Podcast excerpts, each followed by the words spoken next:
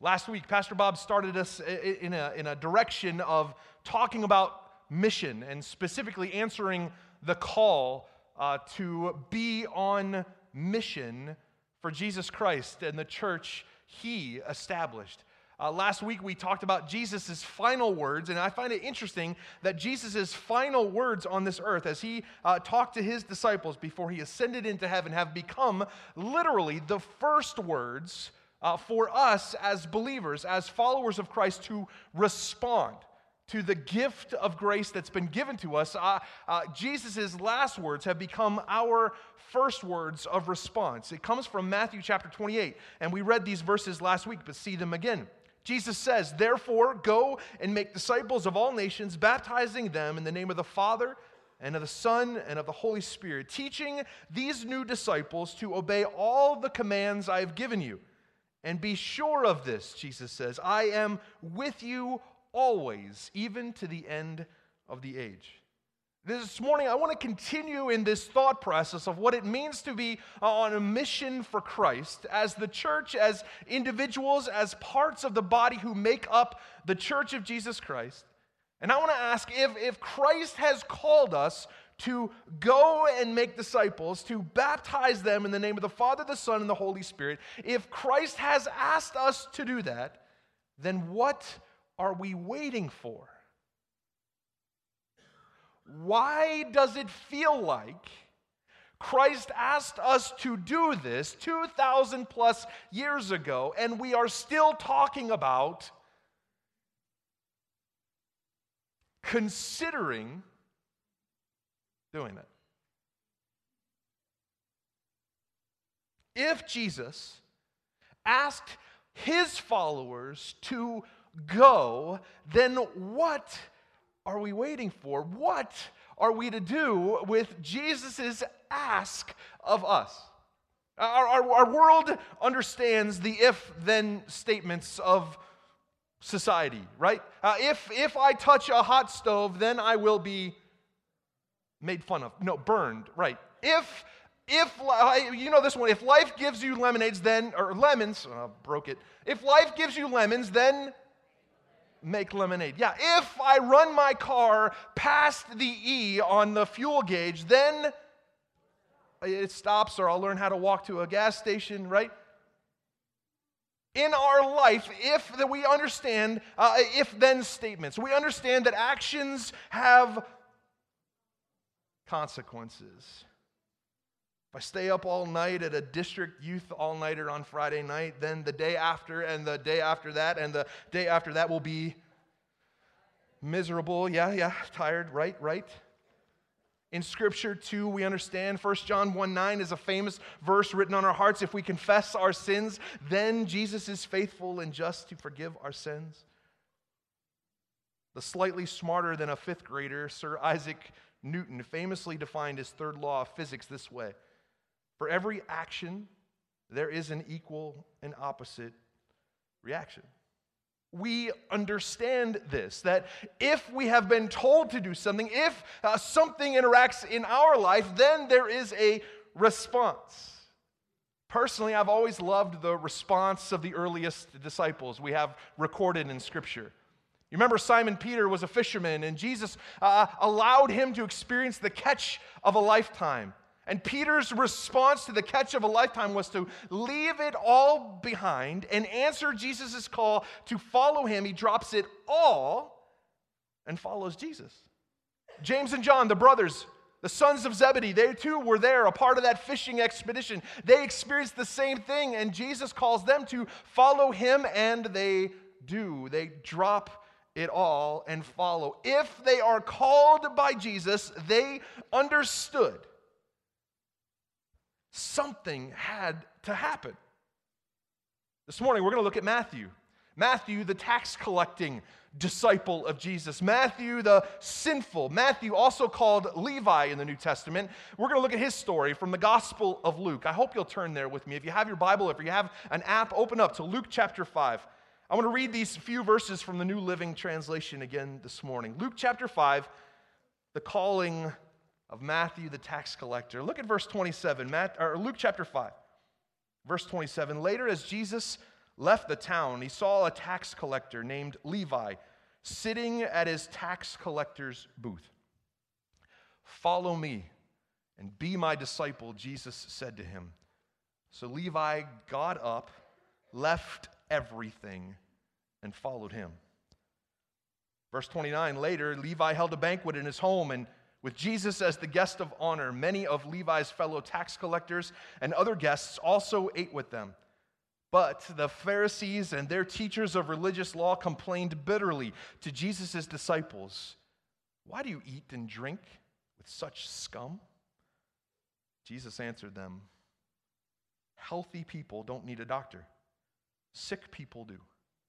I have come to call not those who think they are righteous, but those who know they are sinners and need to repent. Would you pray with me? Jesus, would you add your blessing, first of all, to the reading of God's word? And would you work in these few moments we share together in closing to challenge, convict, and change? Would your word strike through bone and marrow? Would you remind us of our call and help us to lay down the excuses we have developed and help us to follow truly after you? Amen. I love the story of Matthew. I, love that we have this account, and it reads similarly in the other Gospels as Matthew's story uh, is laid out for us. But I love what Matthew experiences in his conversion. Uh, we find Matthew's conversion story is a if then statement. If Matthew experiences the life transforming call of Jesus upon his life, then he does something because of the good news. If Matthew experiences transformation before the Great Commission, as we've called it, has even been uh, said by Jesus, Matthew responds by knowing his absolute response has to be to bring as many others of his peers into relationship with Jesus. He throws this party. Matthew experiences Jesus, and his first reaction is that he can't keep it inside. Others must know of the one who called him. As we talk about Matthew's response and as we talk about uh, the response of those who are called, what we're really talking about, if we would peel back some more layers, is that we have a responsibility as called ones to evangelize personally to tell others about the good news. If, if Jesus commanded that his followers, his disciples, you and me, if we've been transformed by Jesus, our response to that is to go and make disciples. It's not enough to say we are a part of an organization that does that. The call is personal. Jesus wants you and me to be personally evangelizing people, telling them of the good news that we have received. The truth is, though, talking about Jesus doesn't necessarily come natural to us. Thus, sometimes it becomes an elephant in the room around church circles where uh, we don't really like being challenged to be a true disciple, true follower, true personal evangelist. We get uncomfortable. We don't like to be challenged, especially if we've acknowledged or created for ourselves the supposed barriers that we have created, I think, as the church of Jesus Christ. These barriers, these excuses, as I want to call them, excuses for why it is we still have to talk about. Christ calling us to go and make disciples. The, the reason the world hasn't been evangelized yet, the reason there are still lost people everywhere, is because we've become accustomed to excusing ourselves from the responsibility this morning, let's blow the lid off some of these. I want to give us four this morning. Four excuses that we've kind of created for ourselves and why it is we don't have to follow what it means to be called. The first excuse of the called out ones is this we think, we say it, we, we live this excuse out. Some people are too sinful for God to forgive. Don't say amen. Because we know in our heart of hearts this is absolutely not true. But can we admit that even though we know this statement is untrue, there are many ways in which, by our daily lives, by our Facebook posts, by our interactions with others, that we live out that excuse. That there are some people who are too sinful, they are too far gone for God to forgive.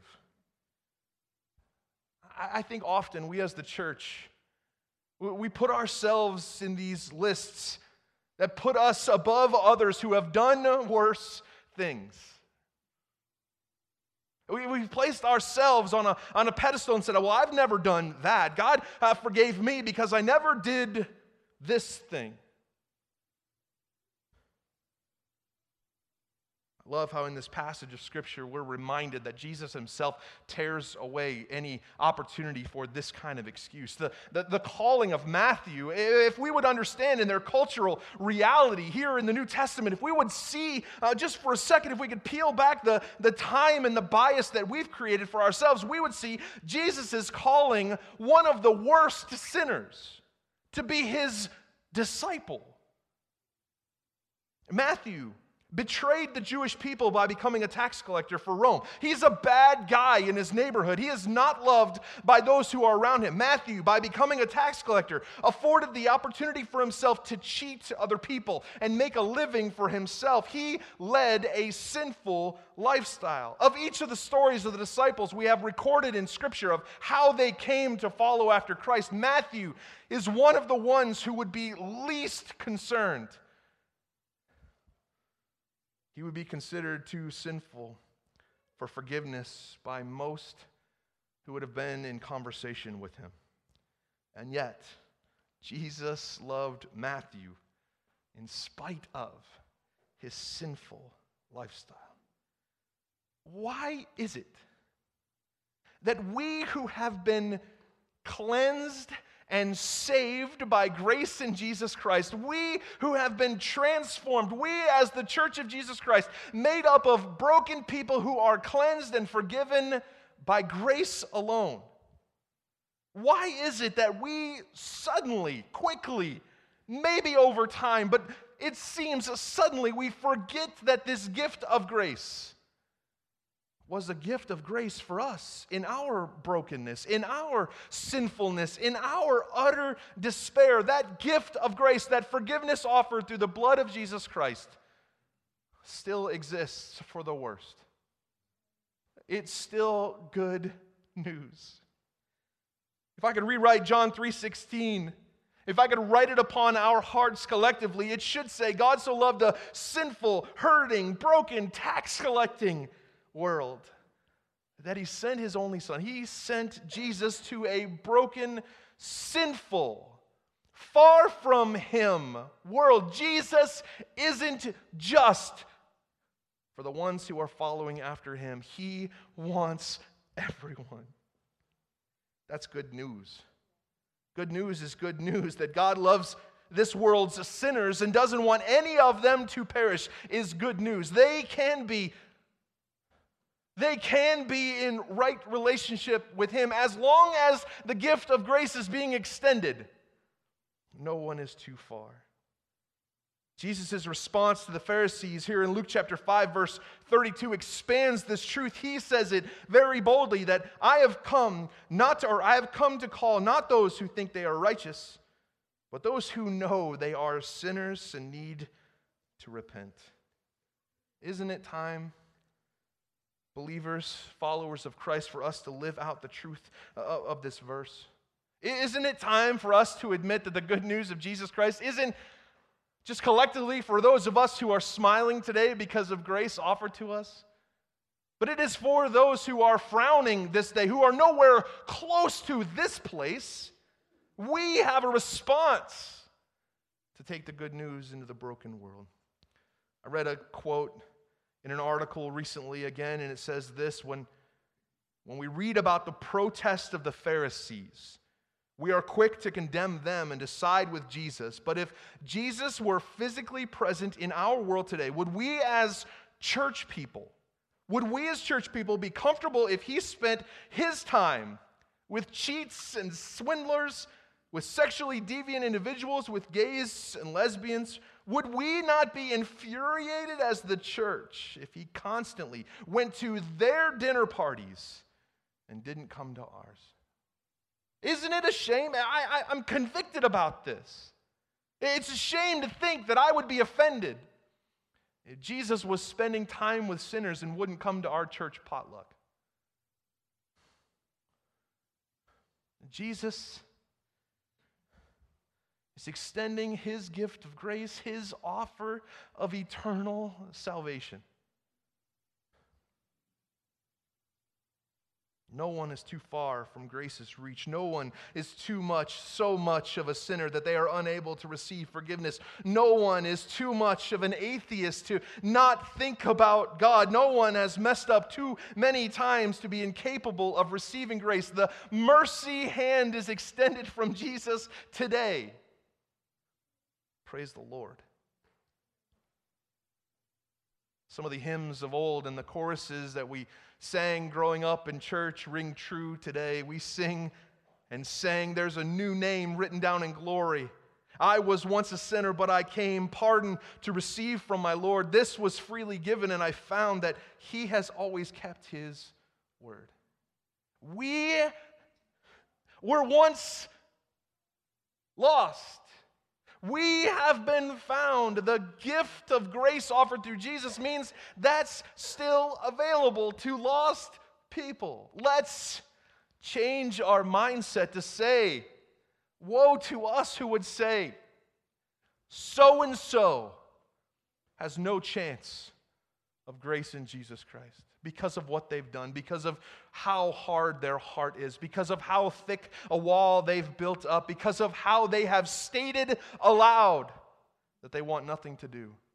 We know. We talked about the hound of heaven last week. He wants us all.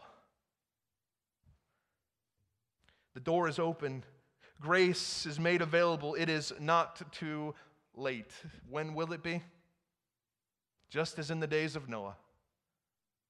The door to the ark was available. The gift of being saved from utter destruction was made available, and eventually the door was shut. When will the door be shut? We do not know.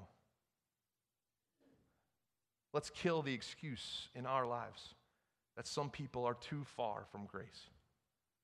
Let's take the good news to the hardest of hearts. Second excuse we've developed over time is that people are not interested in the gospel. They won't respond. You ever said that? People don't really people don't really believe that they need a savior. People people aren't interested. Back to the passage. Jesus after he left the town saw a tax collector named Levi sitting at his tax collector's booth.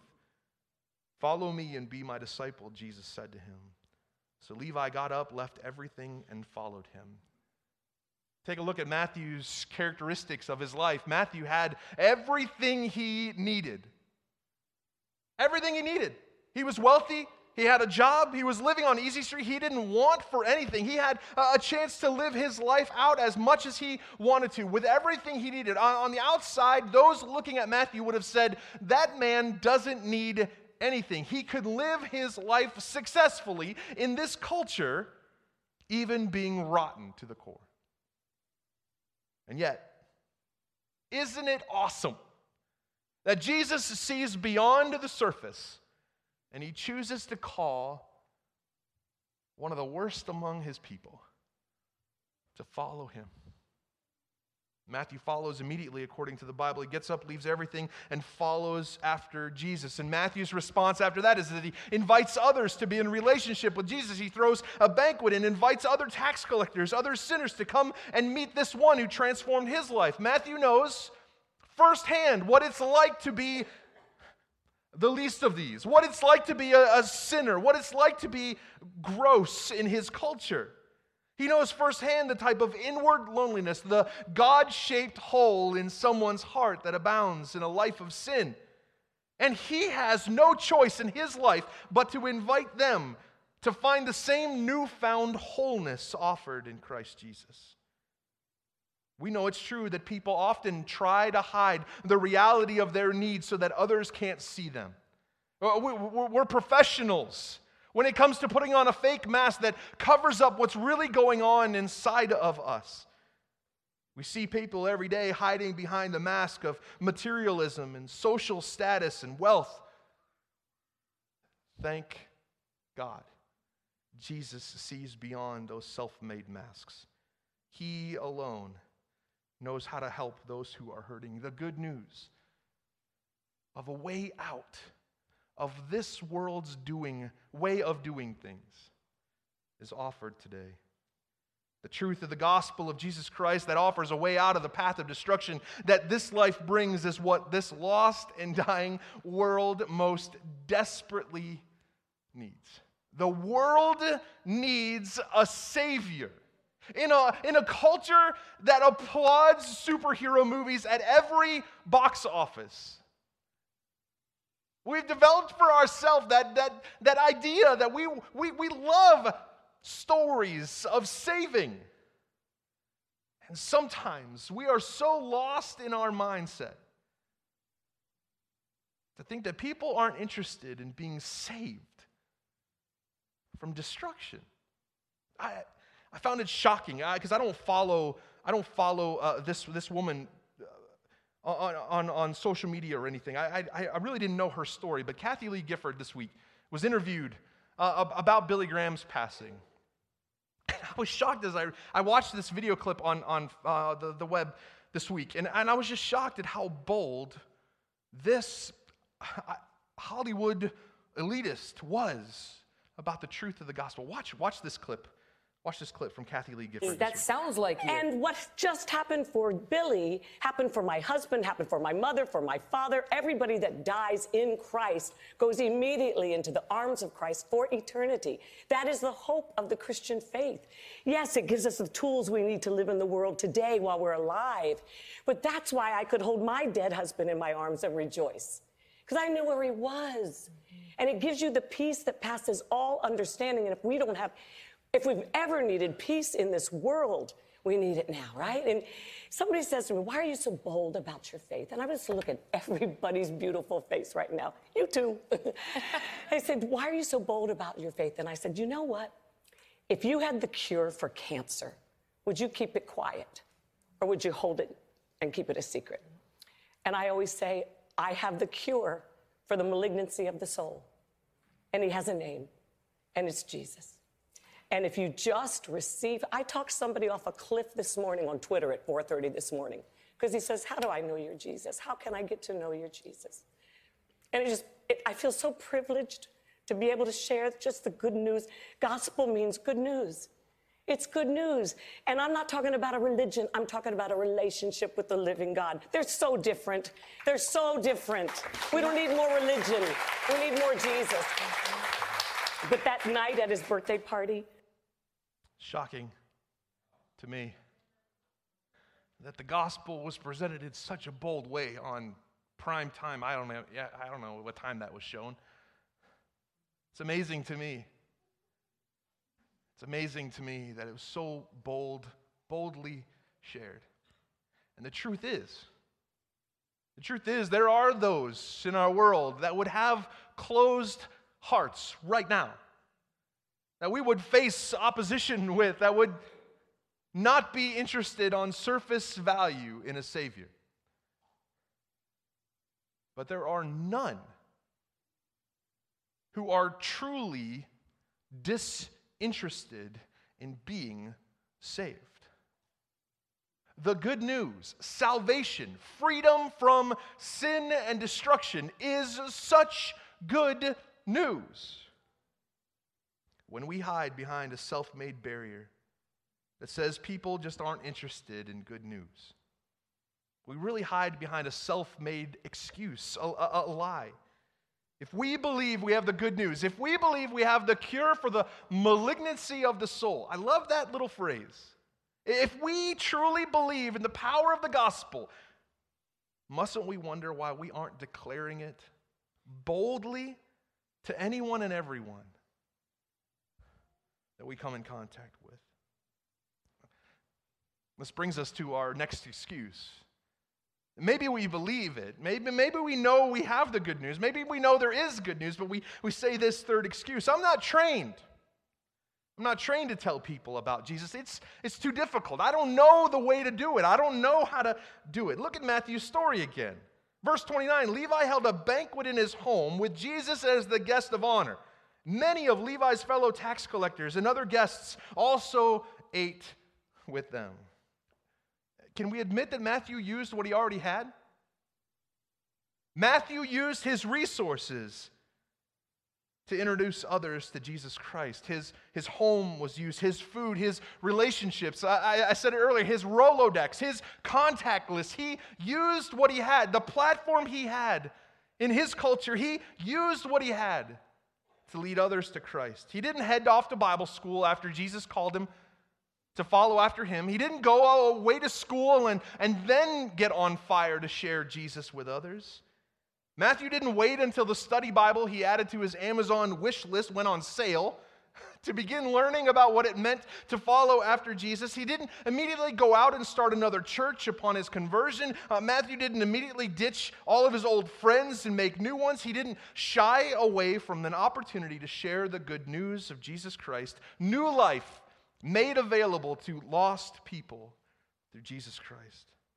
Matthew shared what he found in Jesus, and we can only imagine. We don't have the rest of the story. We don't know the rest of this story on who all came to this banquet and what they uh, experienced as they were in relationship with Jesus Christ around the banquet table. We don't know uh, all of the details, but we can imagine that the ripple was experienced. And we know through testimony of our own church, of our own families, we know uh, of the ripple effect of transformed lives. It's not too hard to share your story of how you came to faith in Jesus Christ. It's not too hard to be real with people, to admit your faults, your hangups, your imperfections, but point people to the perfecter. It's not too hard. The fourth, fourth excuse, I think, lies maybe at the core of who we are in humanity is this. We think sometimes I'll be criticized by others or embarrassed if people don't respond. We do a lot. We do a lot in our lives as humans maybe especially so in our culture, to make other people think certain things about us.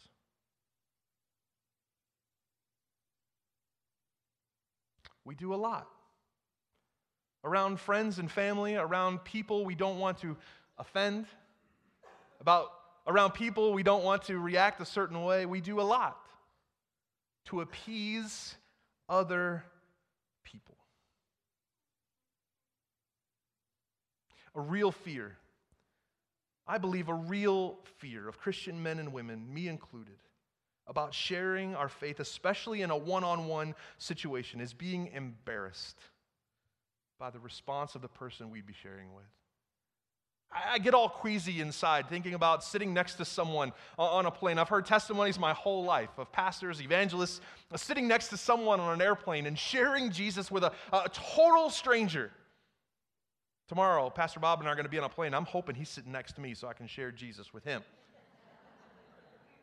Because I know the response I'm going to get from Pastor Bob. You get what I'm saying? We're nervous. We're scared about how someone else might respond, about what it might do to our position in our community, in our school, in our workplace I think we understand and we know the truth that if we're too worried about what someone else might think, about how we'll come across as we share Jesus with them, than we are about whether they would make a decision to follow Jesus, then we've got our priorities mixed up.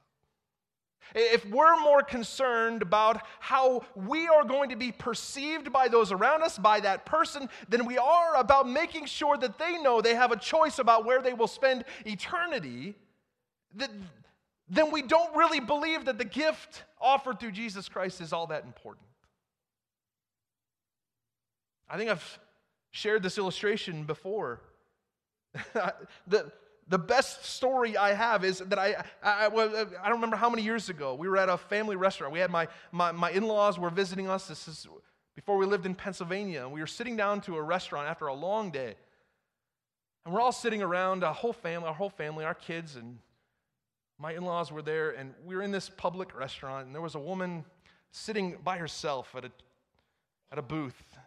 She was just within earshot of us, and we just finished praying as a family. And I looked over, and this woman was visibly disturbed. She was just under whatever kind of stress. And I, I saw her and immediately tried to look away because I didn't want to be bothered. We were enjoying our family time.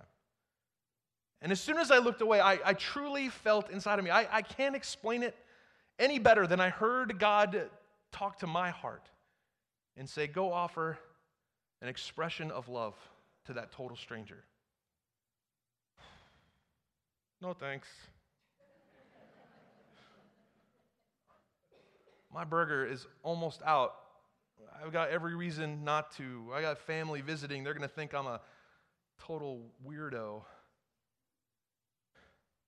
And I remember I, I, I, leaned into our table and I said, This sounds so weird, but I think God's asking me to do something crazy right now. And I just need you guys to pray for me. And I stood up from the table and I went and sat across from this total stranger.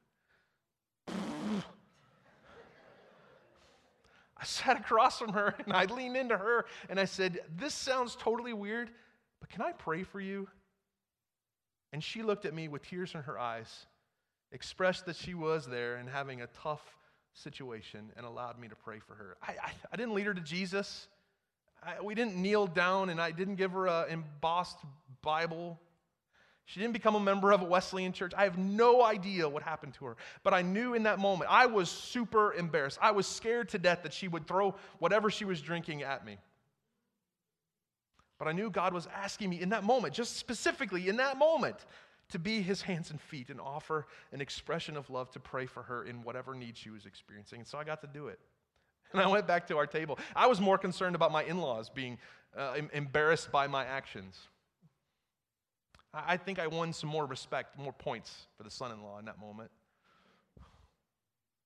I, honestly think this area, this uh, being nervous about how we'll be criticized or how we would be embarrassed if somebody responded in the wrong way, keeps us as the church from really doing what God wants us to do.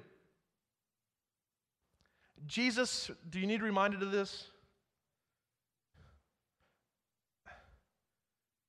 Every time we've seen an expression of Jesus on the cross, it's been prettied up, even if you've watched The Passion. Jesus was utterly humiliated in every sense of the word so that you could experience eternity with him. Christian, let this excuse go.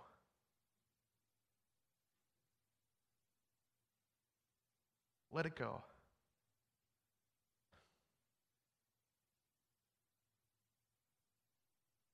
We must never allow our possibility of embarrassment to keep us from sharing the good news. The reality in this story is that there, there was criticism uh, in, in, in, Matthew's expression uh, of, of his response to Jesus calling him to follow after him, we see it in verse 30. The, the Pharisees and the teachers of religious law explained bitterly to Jesus' disciples. They said this Why? Why would you? Why do you eat and drink with such scum? Isn't it awful? to see that the criticism of the situation came uh, from those who shouldn't have, those who should have known better. The, the ones who are calling foul on this expression of relationship with Jesus are the ones who are teaching the law of Moses. These religious folks didn't get it. They're asking why Jesus' disciples would ever associate with such sinful people. And I love how the story is expressed. I love how we see in these verses that it's not the disciples trying to defend themselves, it's Jesus who responds. Jesus, who is silencing these critics and reminds them that this is what it's all about. Jesus has come to the sick, to the sinful, Not to those who think they're righteous, not to those who think they have it all together, but to those who admit that they are wrong and they want to turn from their wicked ways. Jesus is a friend of sinners, the friend of the sick, the friend of tax collectors, the friend of the unrighteous. And like embarrassment, if we're hindered in our willingness to share the gospel because of, uh, of fear of criticism for doing it uh, a certain way or not right, we're misguided in our priorities as we're called to go and make disciples of all nations, as we know, this is the if statement. If Christ has called us, then we must respond. And so let us will collectively and individually to tear down the barriers of excuses that we've developed. Let's not uh, be guilty of saying some people are too far sinful, too sinful for God to forgive.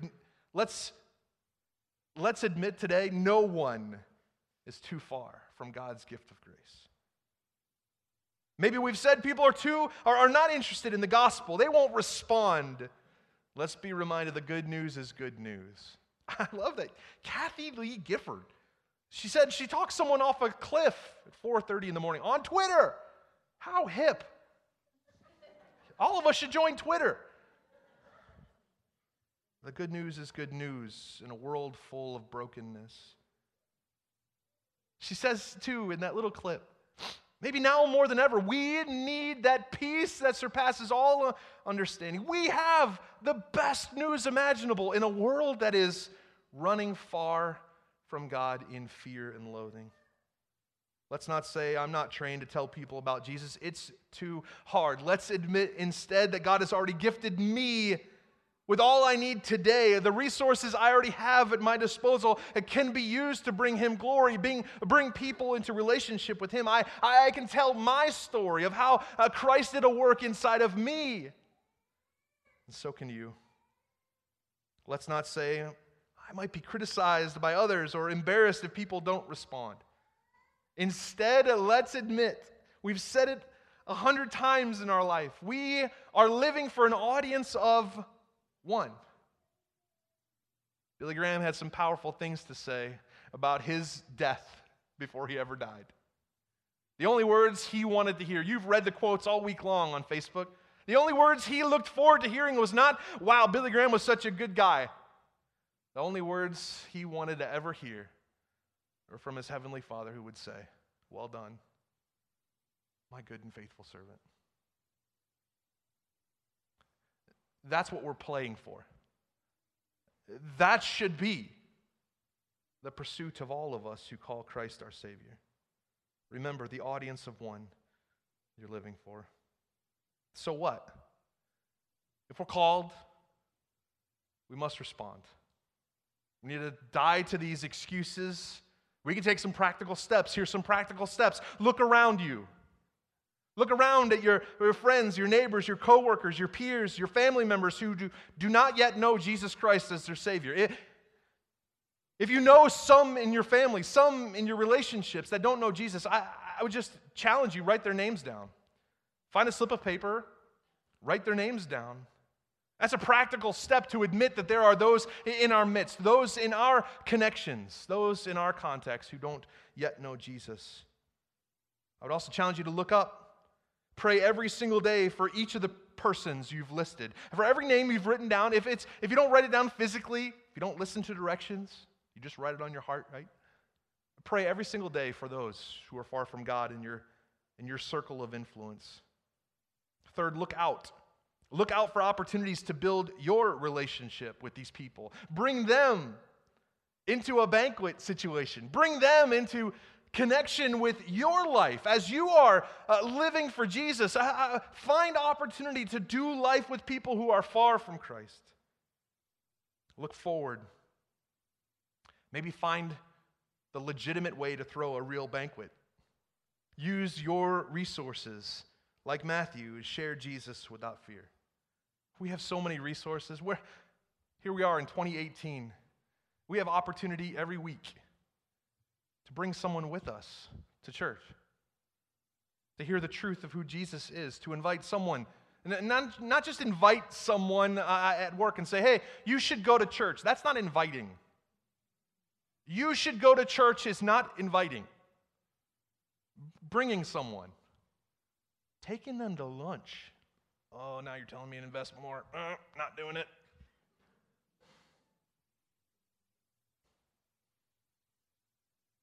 We have opportunity all around us. We have so much at our disposal to evangelize, to share the good news, to live it, to love others. Finally, look after. It's not enough to just tell people about Jesus and to check them off of a list when and if they make a decision for Jesus Christ. Discipleship is hard work. Going make disciples is much harder than going and telling people about Jesus and running away. Discipleship is where it's at. Some have said that a disciple is not a disciple until a disciple has led someone else to be a disciple. Did you get that? It's coming out on a t shirt next week. If you're a disciple of Jesus Christ, you're called by the same great commission as every follower of Jesus Christ has been since Jesus uttered those words. Go, therefore, and make other disciples, who, therefore, go and make other disciples, who then, in turn, go and make other disciples. And guess what they do? You get it. Would you stand with me?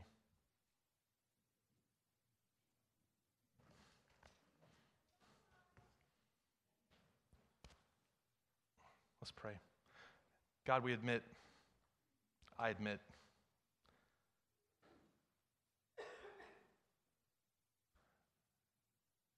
that I've made excuses. And that we as your church have made excuses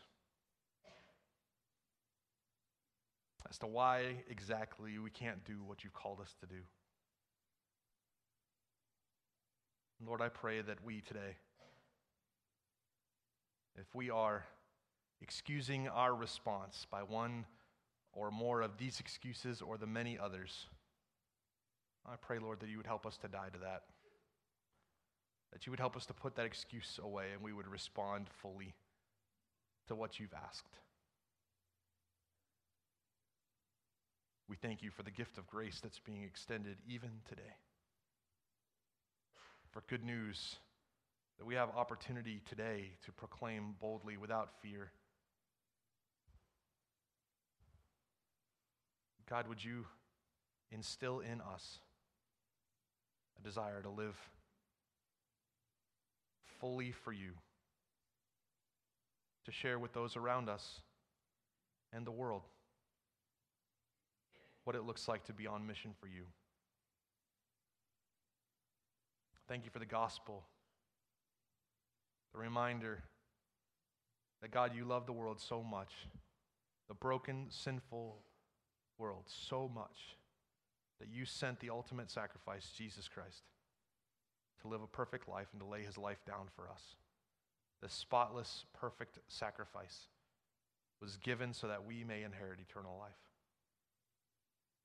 God, as we receive that gift, Help us to throw a banquet. Help us to lead others into that truth, into that gift, into relationship. I pray your blessing upon this day and your blessing upon the efforts of your church to be on mission for you. We pray all this in Jesus' name. And God's people said,